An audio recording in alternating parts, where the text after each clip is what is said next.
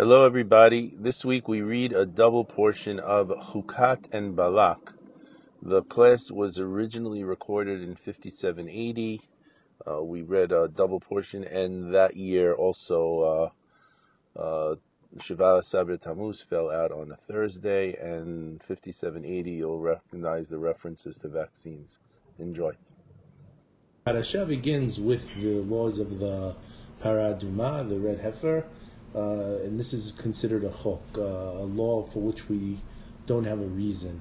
So the Mishnah tells us that up until the destruction of the second temple, we had uh, ashes of the paraduma. We had a total of nine red cows. And uh, the first one was done by Moshe. The second one was done by Ezra.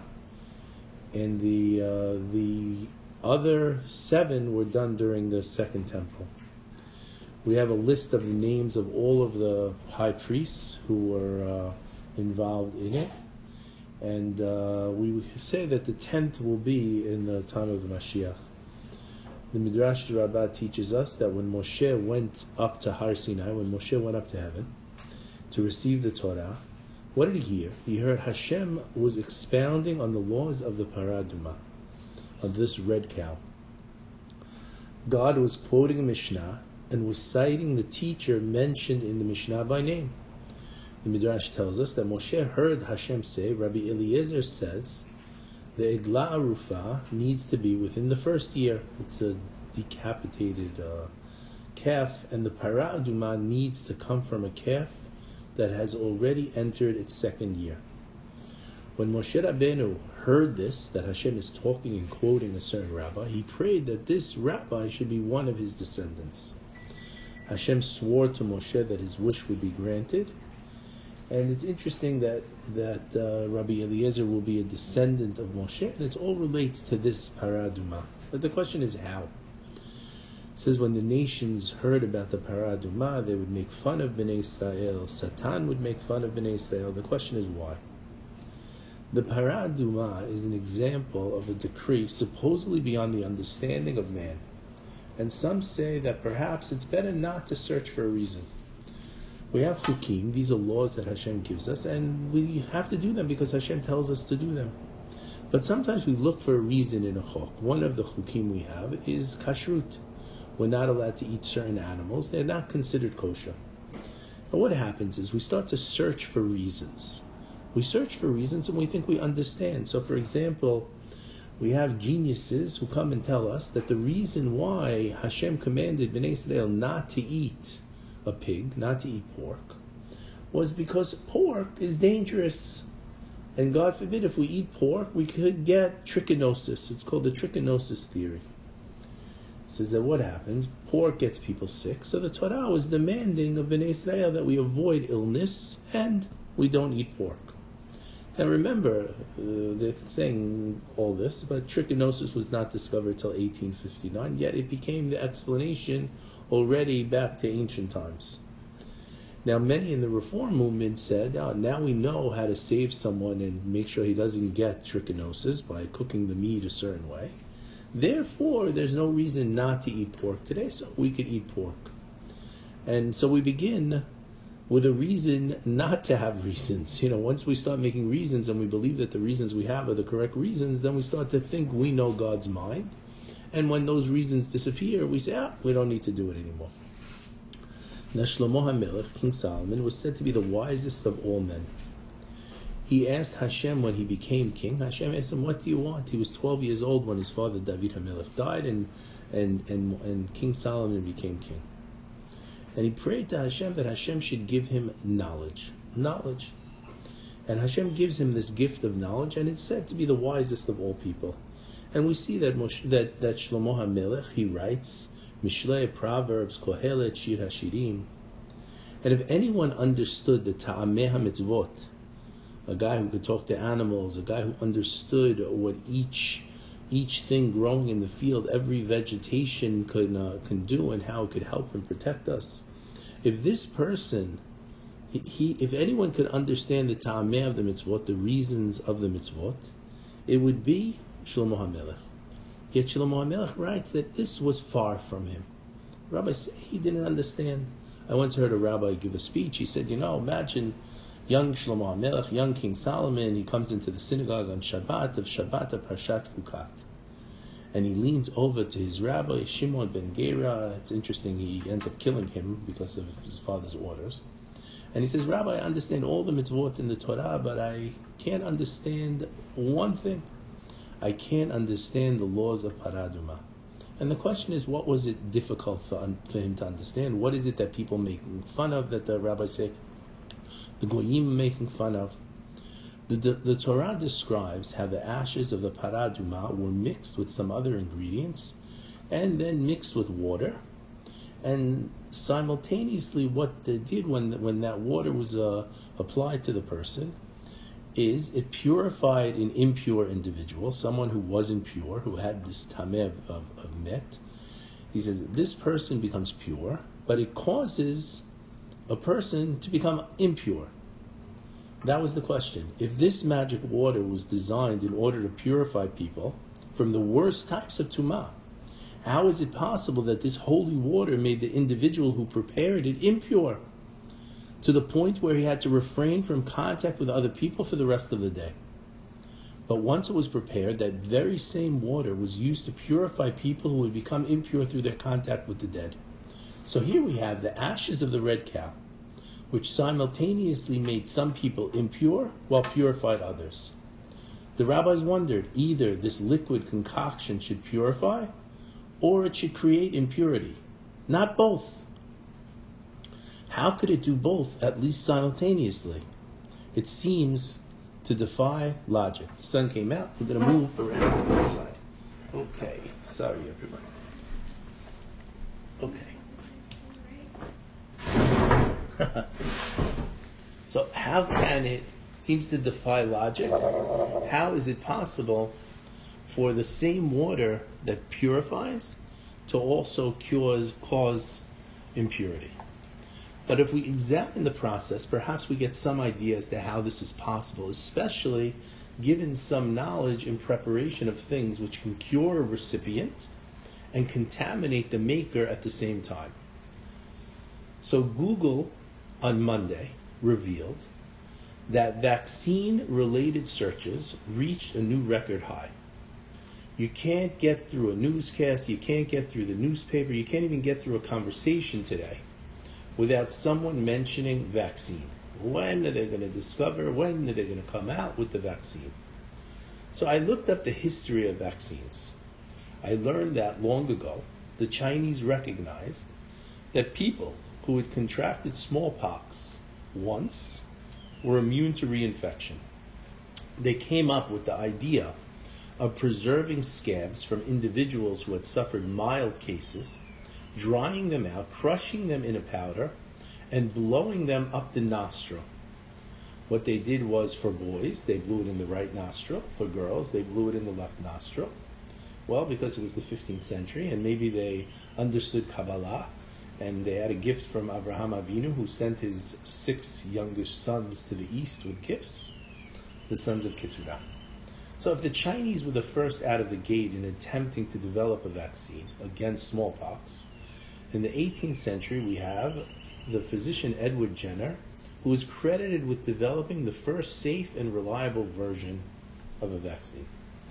Jenner, like others in his time, noticed that milkmaids, who as a result of their work contracted cases of cowpox, a disease that could be transferred from cattle to human, would typically be immune and spared from a smallpox infection whenever there was a local outbreak cowpox was apparently dissimilar enough from smallpox to cause only comparatively minor symptoms in people, but similar enough to confer immunity against the human form of the disease. So what he does is an experiment in 1796. Just try to imagine a doctor doing this today. They'd arrest him and throw him away, throw away the key. Jenner harvested bits of cowpox from a milkmaid named Sarah Nelms and scratched it into the arm of an eight year old boy named James Phipps on May 14, 1796. Afterwards, he tried to infect Phipps, an eight year old boy, with human smallpox, but the boy simply shook off the virus.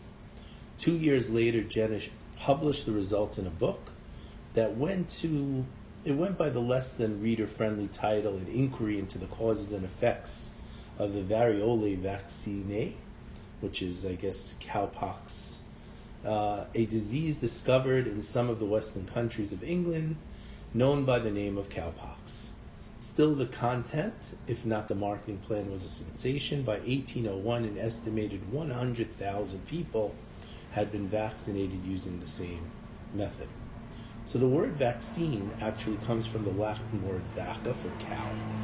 So it doesn't have anything to do with our cow, with our paraduma. When we examine the laws of the paraduma, we know that the cow must be completely red. Even two white or black hairs disqualify it. The cow must be a female, but never having been pregnant. It must be either in its second year or two years old. There's a difference of opinion in the Gemara, and we'll touch upon that a little later. It never works, never was allowed to work. If it had worked, it's disqualified, never had a yoke on its neck. So we take this cow, we slaughter the cow outside the camp, and the Kohen takes from the blood with his left hand, specifically left hand, and then sprinkles with the right hand. They then take this whole cow, the whole carcass of the cow, and they burn it. But where do they burn it? The Mishnah tells us that it's a mitzvah leharbot etzim. It's a mitzvah to have lots and lots of wood. So they make a giant pyre, which can be an entire lumber yard. Imagine a football field filled with lumber, piled up as high as you can imagine. And then we take in this football field, on the top of this huge, huge pile of wood, our two year old calf. And we burn the whole thing with fire. Whatever bones are left from the cow are ground into a mixture of ashes, and for all practical purposes, probably 99 or 99.9% of what we have there is wood ashes, because we have so much wood. And we have 0.1% or 1 in a thousand, maybe, of cow. And we have all of these ashes. And we can't forget while it's burning to toss into that burning fire one branch of cedar from a cedar tree, and some za'atar, some hyssop, tied together with a red string, and that goes into the into the pile to be burned. Once we have this huge pile of ashes, a pure person gathers them. All of the ashes he gathers into probably what was sealed drums and places them into a safe dry storage. We then draw spring water, mayim chayim, living water, as the water of a mikveh. We place the water into a barrel, and we sprinkle on top of the barrel of water some ashes of the water. Now, if we analyze this mixture, which is called the water of the paraduma, we have ashes which constitute perhaps 0.1% of the water because we're only sprinkling some ashes on top of the water. And within the ashes themselves, there's only 0.1% of cow. And therefore, in this whole barrel, there's probably one one millionth, think about it, a thousand times a thousand, one one millionth of para, of cow. According to the rabbis, we have to remember, the color red represents the negative, the left side, negative. I was taught when we pray the Amidah and we say Elokei Abraham, we should visualize a white light. This is the chesed associated with Abraham. When we say Elokei Yitzchak, we visualize red. Red is associated with Gevurah, the left side. We associate it also with the Akedah. And finally, we have Yaakov green. Green represents Tiferet, is the balance. Generally, we have the male side represents chesed, it's the giver, while the female represents the receiver, the gevura. This cow was never pregnant, obviously had no children, never nursed a child, and never did any work. This cow never did nothing for nobody. This cow is all about gevura.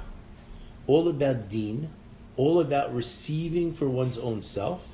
This cow, this paraduma, represents the complete opposite of chesed and kindness. Furthermore, we mentioned it has to be two years old or in the second year. We always associate the number two with the second day of creation.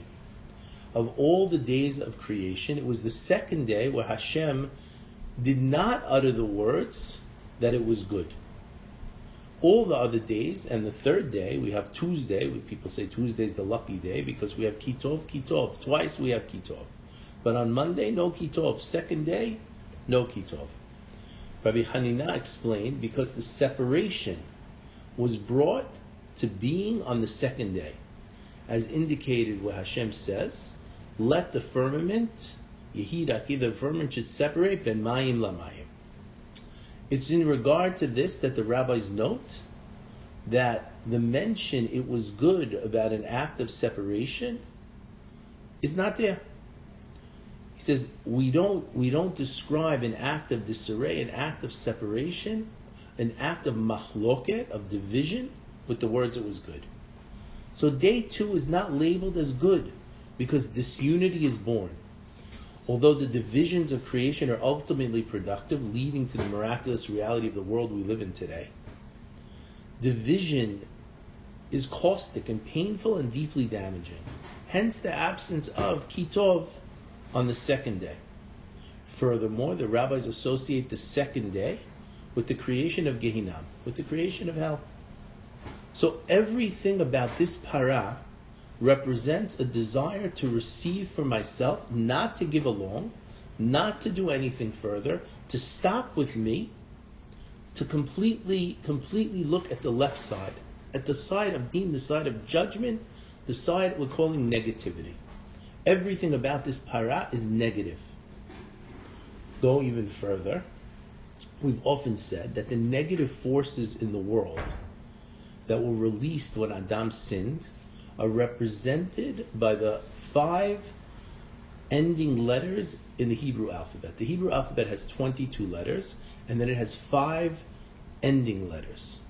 These ending letters are called man sapach. The man sapach simply is the mem sofit, the nun sofit, the tzadit sofit, the pe sofit, and the kaf sofit. These letters represent the evil in the world, the klipa in the world, which has to be eliminated. And we see that this elimination begins with the avot. We see the parsha lech lecha. Hashem tells Abraham, lech, go, le to cha, the chaf sofit, the first of the letters. You eliminate the evil from the chaf sofit. We see that Yitzchak will come and eliminate the evil from the mem we see that Yaakov will eliminate it from the Nun. We see that Yosef will eliminate it from the Peh. And the Mashiach will come eventually and eliminate it from the Tzadi. So these five letters represent the negativity. If we take the gematria, the numerical value of these five letters, and we combine that numerical value with the number five, which is the five letters, we have 285, which is also the gematria of para, of this calf, of this cow.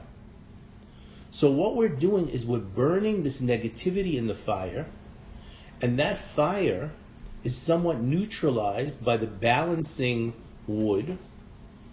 A fraction of a percentage of the negativity is within that wood, within those ashes. Then we take this fraction of negativity, which is within the ashes of the wood, and we combine it in the water so that if you look in the water, the negativity is a microscopic part of the living water. The living water purifies, gives, its chesed. And what do we do? We just put enough of the negativity that we can understand in our time to act as a vaccine, a spiritual vaccine, which allows the person to battle the negativity of the tumah. And now, how come one can become purified with it, but the one who's doing it, who's making it, is not purified? Again, we can understand. When making vaccines, the lab workers must be protected in hazmat suits. They're dealing with very negative material.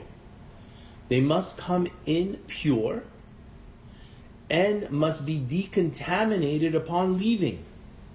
Thus, the vaccine, which could save many and bring a cure to many at the same time, can potentially be damaging to the creator, to the maker. So perhaps one of the answers to explain the confusion within the laws of the Paraduma is that it really wasn't the Chinese who invented the vaccine. And the source of vaccine is truly in the word vaka, but not from cowpox, rather from the Paraduma. It says, Zot chukat HaTorah. This is the chok of the Torah. Asher siva Hashem lemor, that Hashem commanded, saying, Daber bnei Israel, veyichu elecha. They should bring to you, Moshe, para aduma, temima. This para aduma, this red cow, is brought specifically to Moshe Rabbeinu. Now we see that these laws, we're reading these laws, the para is being brought in the second year, in the second day of the year of the second year. So they've been in the desert a year, and now one day into the next year, we have the para. The question is, where did this para come from? If we follow the opinion that the para had to be at least two full years, that means the para had to be around in Egypt a year before, plus they left. If we say that the slavery stopped a year before they left when the plagues began, then during that year the para was born. Bnei Israel could have had that para. When they get to Marah, Hashem tells them the laws of the para so they know, hey, watch this red cow so we know to keep it from working or doing anything. And therefore, some say you have to follow the opinion of Rabbi Eliezer, who says it's in the second year. Otherwise, where'd the cow come from? The Midrash says, oh, they found a red cow walking in the desert. It would be very hard for them to have taken it from Egypt and have the cow never have a yoke, never have work, and be able to fulfill all the obligations. So going further, the ashes from this cow this first one that Moshe burned, were used through the entire history of Paraduma. Because every time they had a new Paraduma, they mixed the original ashes with the new ashes. So there was still a percentage of this original para in every set of ashes throughout the centuries. And even the tenth will be named for Moshe Rabbeinu we associate all of the of the of the paraduma, all of the red cows, as the paraduma of Moshe Rabbeinu. The Mishnah and the Rambam explain. We mixed each time with the original ashes, so therefore they're always connected to Moshe. Untatem otav el el azar hakohen. Then Moshe brings the para to Elazar hakohen, the assistant of Aaron. Why do we give it to the assistant to take out of the camp and slaughter? Generally, we slaughter everything by the altar. Here, we have to go outside the camp. Later times, when we have a Bet HaMikdash, they had to go across the way to Har. Even though the Mikdash and the altar, here we have a special halacha to do it outside. It wasn't allowed on the altar. If it's so important, the most important seeming thing, because we can't do anything without it, why not in the Mikdash? the nations make fun. What kind of magic that we change all the rules? We call a korban, but it's not a korban. The assistant merely supervises. Someone else, not even a kohen, could slaughter. It seems it should be a, here. It seems should be a non-kohen while the kohen. What's going on? If it's so important, why would a non-kohen be able to slaughter? Like we mentioned, he takes it with his left hand, moves it to his right hand. He looks at the entrance of the Mishkan, he sprinkles seven times, same in the Mishkan, in the Mikdash. There he sprinkles it towards the Har Zetim, the Mount of Olives. The Kohen takes the blood, he sprinkles it towards the entrance of the Mikdash. The Saraf ethabara, we burn the whole cow as we mentioned. We have a lot of wood. Kohen, and now the Kohen takes etz erez, he takes a branch of cedar and some za'atar, some hyssop, and a red string, and he ties the wood and the hyssop, the za'atar together, and he throws it in the fire. For what? What are we adding this little the branch and the and the za'atar and the red string into this giant fire? What's it going to do? We mentioned he draws the mayim chayim. He sprinkles some ashes. Velakach ezov more za'atar, more hissa. The taval he dips it in the water and then he sprinkles with the with the za'atar. It has to do with the third day and the seventh day. It's crucial We have to have this because we're commanded to come to the Mishkan, to the Bet HaMikdash three times a year. We cannot come without being purified. And it's very easy to become Tamemet. Now, all of the reasoning behind the laws of Paraduma, it's not that there's no reason. It's not that there's a chok and we don't understand at all why. The rabbis tell us the secret of the Paraduma was given to Moshe Rabbeinu. No one else understands the secret of the Paraduma other than Moshe Rabbeinu. Shilomo, as we mentioned in his wisdom, he couldn't figure it out. It's interesting, Shilomo is the same letters as Le Moshe. Shilomo and Le Moshe, same. If it's so crucial, why hide the secret? If there's no reason, okay, it's a chok, just do it because I said so. But if there's a reason, why only give the reason to Moshe and nobody else? Why can't anyone else understand? So we mentioned the para represents the ultimate of the left side. Red, blood, fire, no work, no children, no nursing, two years old. Chesed always represents the flow. It's the flow. What happens is I receive and then I give. I'm a channel, a flow. That's chesed. I have to give, but in order to give, I have to receive. I'm a channel. Gevura is stop. Stop on the bottom. If we take water and we let it flow, it doesn't spoil. But when we take water and we let it sit, what happens? It becomes horrible. We can't, we can't have the water standing. We have to let it flow. The negative side is represented by stop. That's why we understand mansapach. Those letters, the sofit, the end letters, they stop. We don't go beyond them. They represent negativity. Spiritual vaccine, like we mentioned. Rashi writes that Hashem declared the mitzvah of para aduma to be a chok, or a divine decree with no rationale. He mentions that Shlomo Melech said, I can understand everything but this. Yet Rashi also writes in the name of Rab Moshe Hadarshan that the para aduma serves as an atonement for the sin of the egel hazahav of the golden calf, and then he proceeds to explain each detail of the laws of the para aduma and how those laws atone for the golden calf. After explaining that the para aduma is the quintessential chok. This is it. This is chok with laws we don't understand. How can Rashi then go and explain the rationale behind the mitzvah in great detail? Additionally, in what way did the specific mitzvah affect atonement for the sin of the golden calf? How does the paraduma, the rabbis tell us, the paraduma is the golden calf, and uh, paraduma is the red is the red cow. The golden calf is the egel hazahav. The rabbis give an example it says, let the mother come and clean up for the child. The king had a housekeeper. The housekeeper was in the palace. Her son came to work one day. He made a mess, and the king said, call the mother to clean up for the child. So the para is going to come clean up for the egel. How? The Midrash tells us, and we're going to look now what the Arizal says, and he's going to explain it in a way that really affects us in our own lives. But in this period that we begin, we begin this week on Thursday is Shiva Asar Tammuz, the 17th of Tammuz. And how we go through this period, it's dangerous. Some people call it unlucky. We start the laws of the three weeks. It's a period of deen. It's a period to be careful. The Arizal explains, based on the Midrash, in Bereshit. Says, Vayisa enav Avraham Avinu. Abraham lifts his eyes, Vayar, and he sees, Vihine Shalosha Anashim. There are three people coming. So remember the story. Avraham Avinu is commanded to get a Brit Milah when he's 99 years old. On the third day, it's very hot outside. He's sitting in front of his tent. Hashem made it hot so people wouldn't come, guests wouldn't come. But Abraham was depressed. I want guests. So Hashem brings the three angels to him. He's sitting at the front and he sees them. And he says, Vayomer Adonai, behold my masters, imna matzati chen be'enecha, if I found favor in your eyes. Al natavod me'al avdecha, do not leave your servant. Yukachna me'at mayim, take a little bit of water, v'rachatzur aglechem, and wash your feet. And sit under the tree.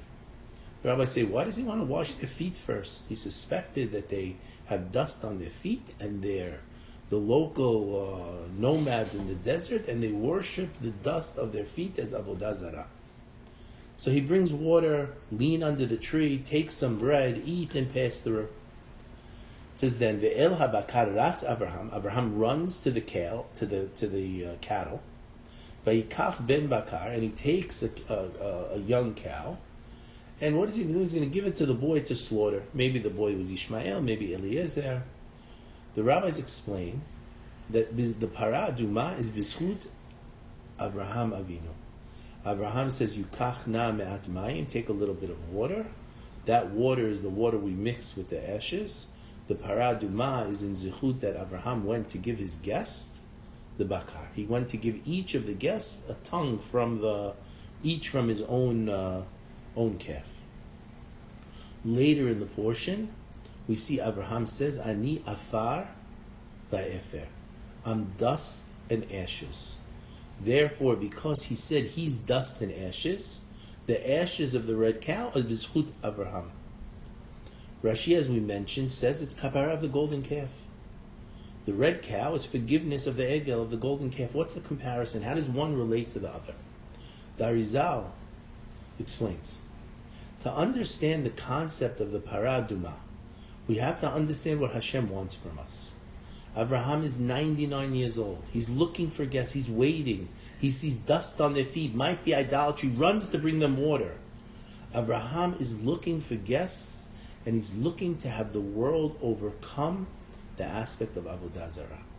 Of course, he wants guests, but the key is he wants to overcome Avodah Zarah. He wants them to recognize Hashem. Don't bring the Avodah Zarah in my house. It's crucial, the water. And he feeds them. His assistant's going to slaughter. So you have what to eat. Abraham looks at himself as a partner with Hashem. When they finish eating, he says to them, No money, just bless and thank Hashem. Everything we do has to be the Shem Shamayim, for the sake of Hashem. Abraham says, He's my master. I am dust and ashes.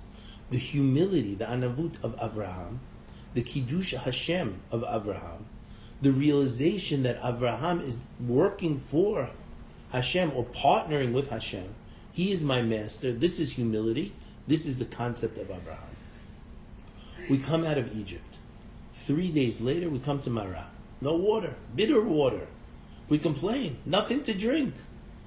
Hashem tells Moshe, take the olive tree, toss it into the water. What happens? The bitter water becomes sweet.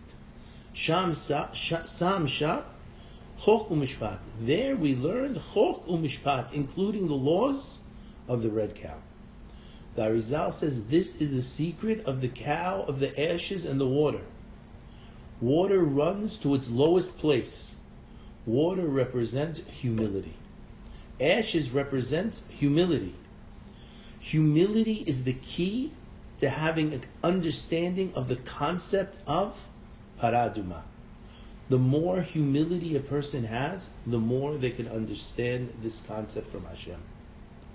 Rambam says if someone wants to have true emunah, true belief in Hashem, they need to go outside, they need to contemplate the universe and see how awesome and great. They have to begin to appreciate the concept of makom, of the place. Appreciate what Hashem is, appreciate how small we are. When we realize how small we are, we have humility, and through humility we can begin to grasp the concept of HaKadosh Baruch Hashem. The first humble person we have is our forefather Avraham Avinu, who says, Ani afar va'efer, I'm dust and ashes. He runs to his guest. He's a rich man. What does he need to run to his guest? He washes their feet. No avodah zarah in the house. But in his state, in great pain, he ignores the pain of the brit milah. He ignores the heat of the day. He takes the bull to, a, to the assistant to slaughter. He goes through great expense. All for what? to share with his guest the greatness of Hashem. A way of understanding that this is the kapara for the Egel is Bizchut Abraham Avinu. How do we understand? We mentioned last week that when Bnei Israel left Egypt, they left with abundant wealth. Shlomo HaMelech alludes to this in Shir HaShirim. Rashi explains that spangles of silver and circlets of gold refer to the booty of Egypt, while the gold is the booty that they found at the sea. Hence, two forms of, of atonement were necessary. The para duma was designed to atone to, for its offspring, the calf. The colors red and gold are related. The chatzin, machatzit shekel, the half shekel, stems from the silver, while the paraduma, the red, relates to the gold. The half shekel reminds us that everything's half, everything we should look at is half. It should be very humble.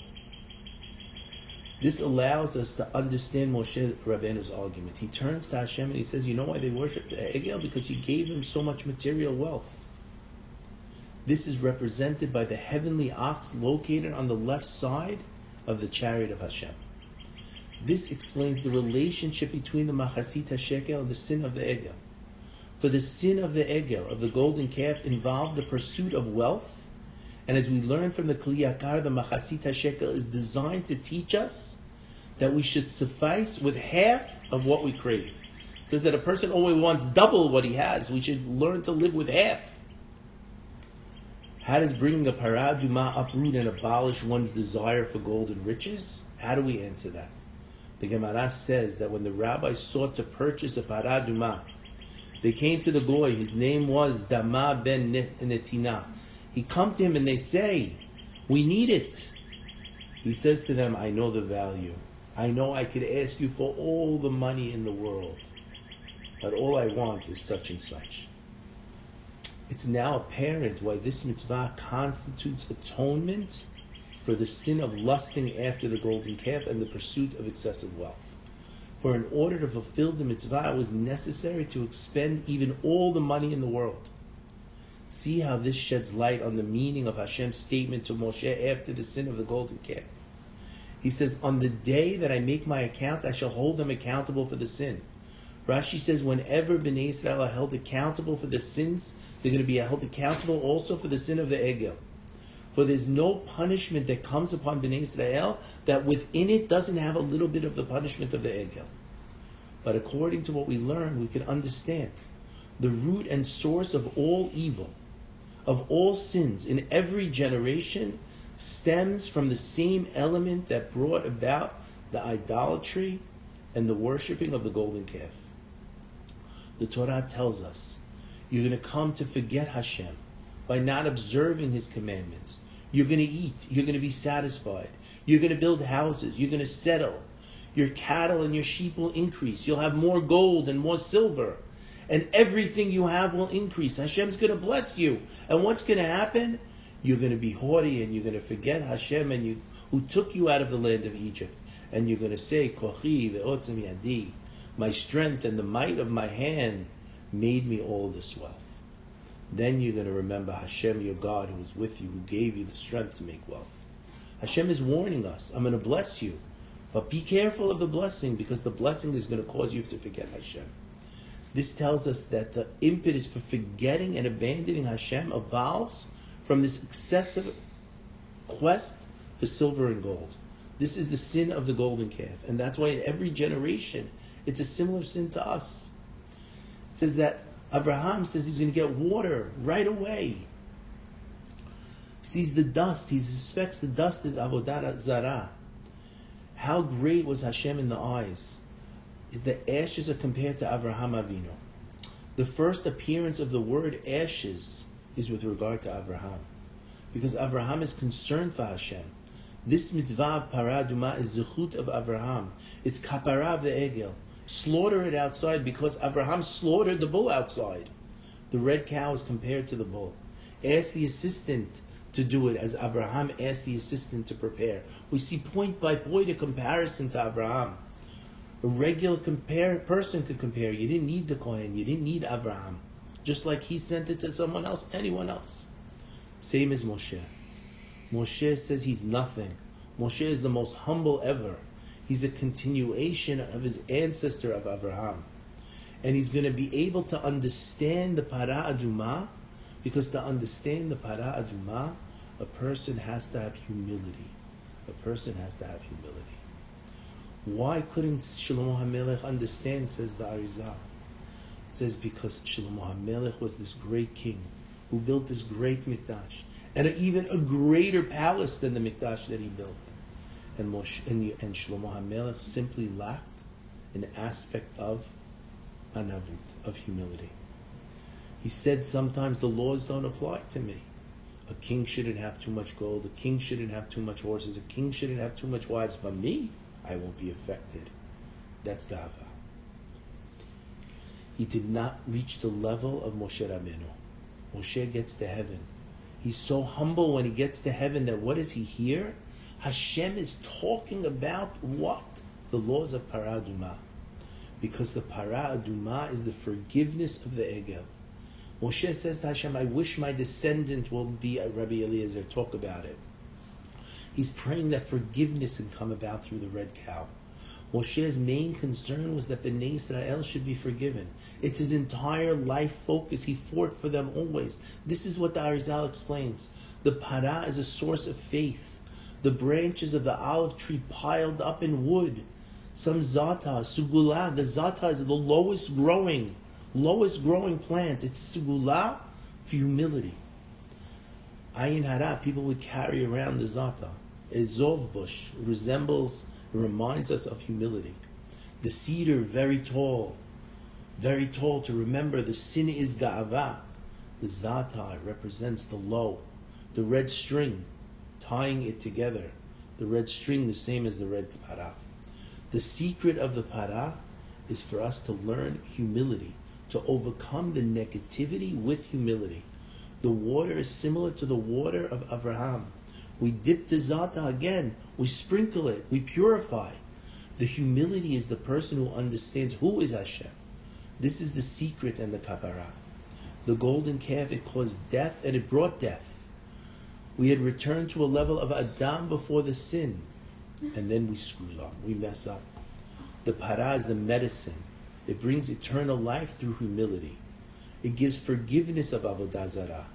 We have to remember now as we enter these three weeks, it's a dangerous time. The key to protection, the key to humility, the key is the key is to have humility, and that's the way to protect ourselves. We should be able to have the humility to restore emunah, and we should be zocher the redemption. We see the situation in the world. Hukat reminds us that the only way to do this is to have humility and faith even when we don't fully understand. We finally should see in the Haftarah that we're going to read this week. It's interesting, we have a double perashah. And when I put in the newsletter this week, I put an article from Rabbi Mansour where he talks about this Parashat Balak, that he, talks about that the Haftarah comes from the book of Micha that we read in this double Parashah.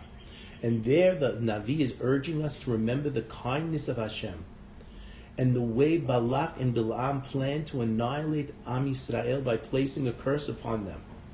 The prophet tells us precisely what Hashem wants from us in exchange from his, for his kindness. What is it that Hashem asks from you other than performing justice, loving kindness, and the most important, walking humbly with your God? It seems clear that performing justice, loving kindness, and walking humbly are what we are to learn from Bil'am's negative example. Bil'am represents the antithesis of the proper way to live. And thus on Shabbat we read the story of Bil'am, we read the prophet's admonition to learn from Bil'am to act in the opposite manner. It's interesting that in Pirkei Avot the rabbis tell us who is the opposite of Bil'am? Avraham. Avraham is the opposite of Bil'am. When Balak's officials come to Bil'am, they ask him to place a curse on Bnei Israel. Hashem appears to Bil'am, he asks, who are these people? And Bil'am says, like, Hashem doesn't know? Who does he think he is? He has this tremendous ga'ava. The Midrash points to this incident as one of several times in Tanakh when Hashem poses a rhetorical question. And the person answers arrogantly, thinking Hashem really doesn't understand and doesn't and needs the information. Bil'am should have realized that Hashem understood and Hashem disapproved. Yet Bil'am had arrogance, and that was the reason of his downfall. As we begin the three weeks, we search for protection. Just as Hashem protected Bnei Israel from Balak, just as Hashem protected Bnei Israel from the curses of Bil'am, and just as they were not even aware that they were being cursed, they were not even aware of the danger. We pray that Hashem protect us even when we're unaware. And how? How should Hashem prepare, protect us? In what should we deserve to be protected? The rabbi would always tell us, Rabbi Avitan would say, We deserve nothing. Everything's bizchut avot, in the merit of our forefathers, in the merit of Abraham, of Yitzchak, of Yaakov, in the merit of Sarah, of Rivka, of Rachel and Leah, in the merit of the avot. What does that mean in the merit? That we're just relying on them? No, the merit of the avot can possibly mean in the merit of us doing like the avot, in the merit of us walking the earth the way they walked the earth, in the merit of us being partners with Hashem and spreading His name and doing the right thing, in the merit of us acting humbly. The paraduma is a miraculous thing, but how does it work and how is it understood? Only through humility. Bezrat Hashem, we're going to go through the summer. Still tough times we should have this concept of Abraham's humility. We should remember that we're just afar va'efer, dust and ashes, and everything we have is from Hashem. And just like Hashem blessed Abraham, Hashem will bless us. And that Hashem, Hashem will bring Mashiach, and that Mashiach will come and bring the tenth, the tenth paraduma, and that tenth paraduma we should use to be able to open the Bet HaMikdash. And we should have the Bet HaMikdash, and all of us should be together speedily nowadays. Thank you everybody for joining us. Thank you everybody for listening. We're going to bring our assistants to open up the chat.